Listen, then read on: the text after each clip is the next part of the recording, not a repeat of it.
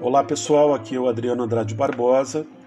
Eu vou sempre trazer aqui alguma peça de podcast relacionado com algum assunto que eu posso é, trazer e, e, trabalhar a partir da minha, da minha leitura é, profissional e, e, pessoal. Bom, o que eu queria trazer para vocês hoje, é, e toda, todo sábado eu pretendo é, trazer algum podcast novo acerca de algum assunto, no dia de hoje eu trago para vocês algo que eu posso intitular como sendo semblantes virtuais, uma face narcísica do contemporâneo. Veja, é, o, o porquê disso, né? É porque eu entendo que entender o sujeito na sua dimensão mais ampla e integral, tendo em vista o contexto contemporâneo, que é marcado principalmente por rápidas mudanças tecnológicas, que não permitem um olhar mais específico e detido no singular do sujeito, em meio a uma possível padronização de modos e práticas de se relacionar socialmente. Isso possibilita, a seu turno e sobretudo, é, verificar nesses tempos a profusão de uma relação social que se estabelece a partir de semblantes comunicativos de nova roupagem, aquilo que pode ser chamado de semblantes virtuais.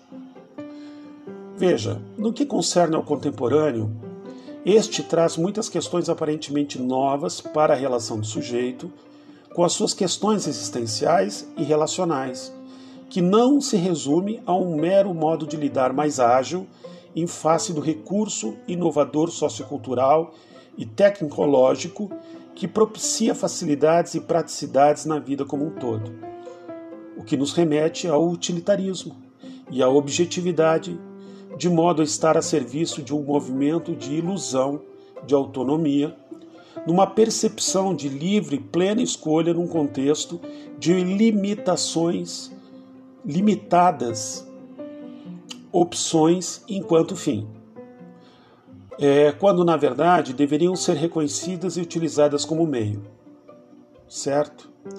Bem, trata-se, no entanto, de perceber nesse contexto um franco desamparo no mundo contemporâneo, a oferecer ao sujeito uma promessa do instantâneo e de uma suposta completude, e que, em contrapartida, exige-lhe uma suspensão do sofrimento e a necessidade de sustentar uma idealização com sua possível aproximação de perfeição sob perspectivas hedonistas, descartando assim questões fundamentais de angústia e frustração por meio de uma solução de tamponamento pelo gozo. Ou seja, projeta-se nesse processo uma tentativa constante de apaziguamento paliativo e precário entre o mal-estar ante o mal-estar contemporâneo. Né? O gozo acaba sendo essa questão é, mais específica de uma satisfação passageira, efêmera, que acaba sendo utilizada constantemente de modo renovado, porque ela nos remete a uma sensação de alívio, quando na verdade essa, numa leitura do Freud, é, o alívio do desprazer também é um modo de prazer. Que a gente não pode é confundir que esse alívio ele possa ser é, um fenômeno é, é, de modo repetitivo de solução, mas, mas isso é inevitável que possa até acontecer, né? Então assim, a isso a gente pode considerar como sendo gozo, né? Bem, é, um processo do gozo, né? Uma utilização dele. Bom, nesse caso, entender a realidade que cerca o sujeito corresponde, sem dúvida, em ir além de uma condição cismemada de se viver, sendo que isso se dá em relação à clínica psicanalítica.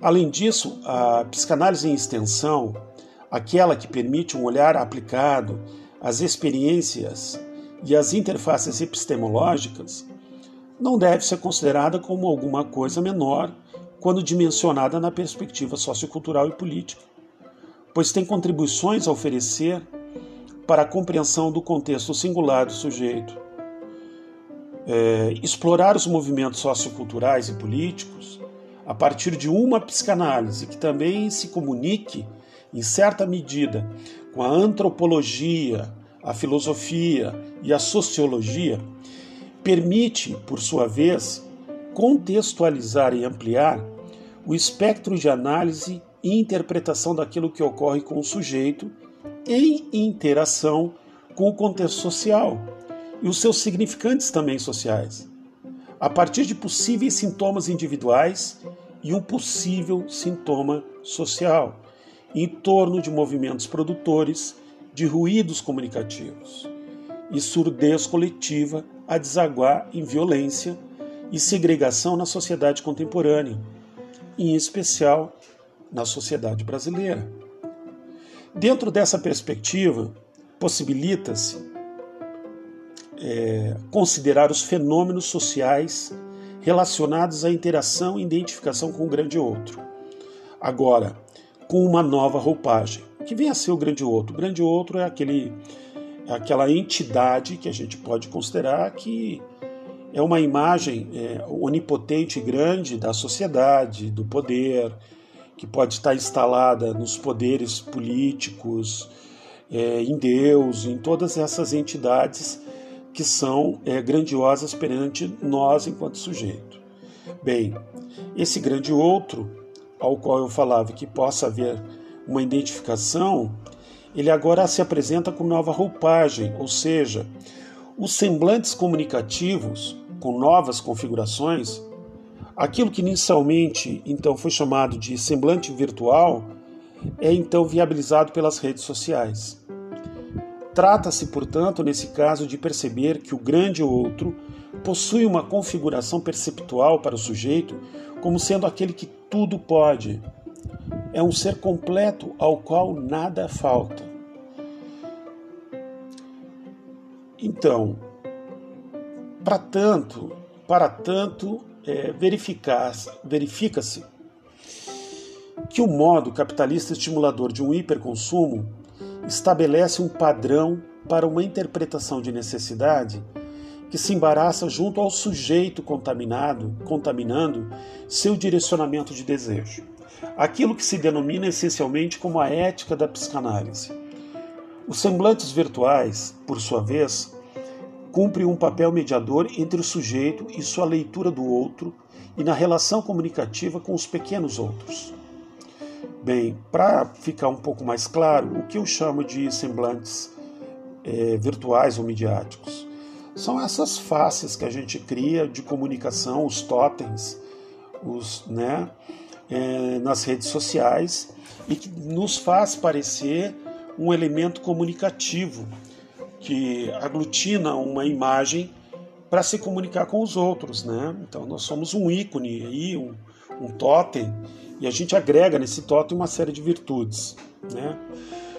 Então, os semblantes virtuais, por sua vez, eles cumprem um papel mediador entre o sujeito e sua leitura do grande outro e na relação comunicativa com os pequenos outros. Dado que a percepção do sujeito sobre si é de uma dimensão de déficit, já que o sujeito se faz precário em essência ao mesmo tempo em que apreende uma leitura de um grande outro que, por sua vez, se faz pronto e ideal.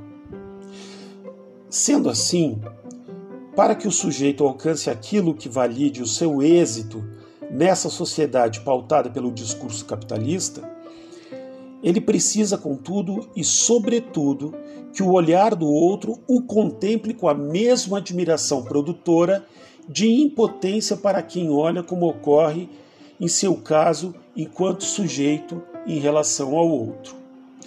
Nesse caso, ao se deparar com a mediação das redes sociais a pretexto de comunicar-se, o sujeito se permite manipular, permite, se permite manipular o seu semblante até que ele seja validado com muitos likes em forma de virtuais aprovações desse semblante tratado. Nisso consiste, então, a crença do sujeito contemporâneo atrelado aos moldes do ideal. Porque essa imagem que ele projeta, que ele coloca, ela é trabalhada até o ponto, até a exaustão de uma suposta satisfação para o olhar do outro.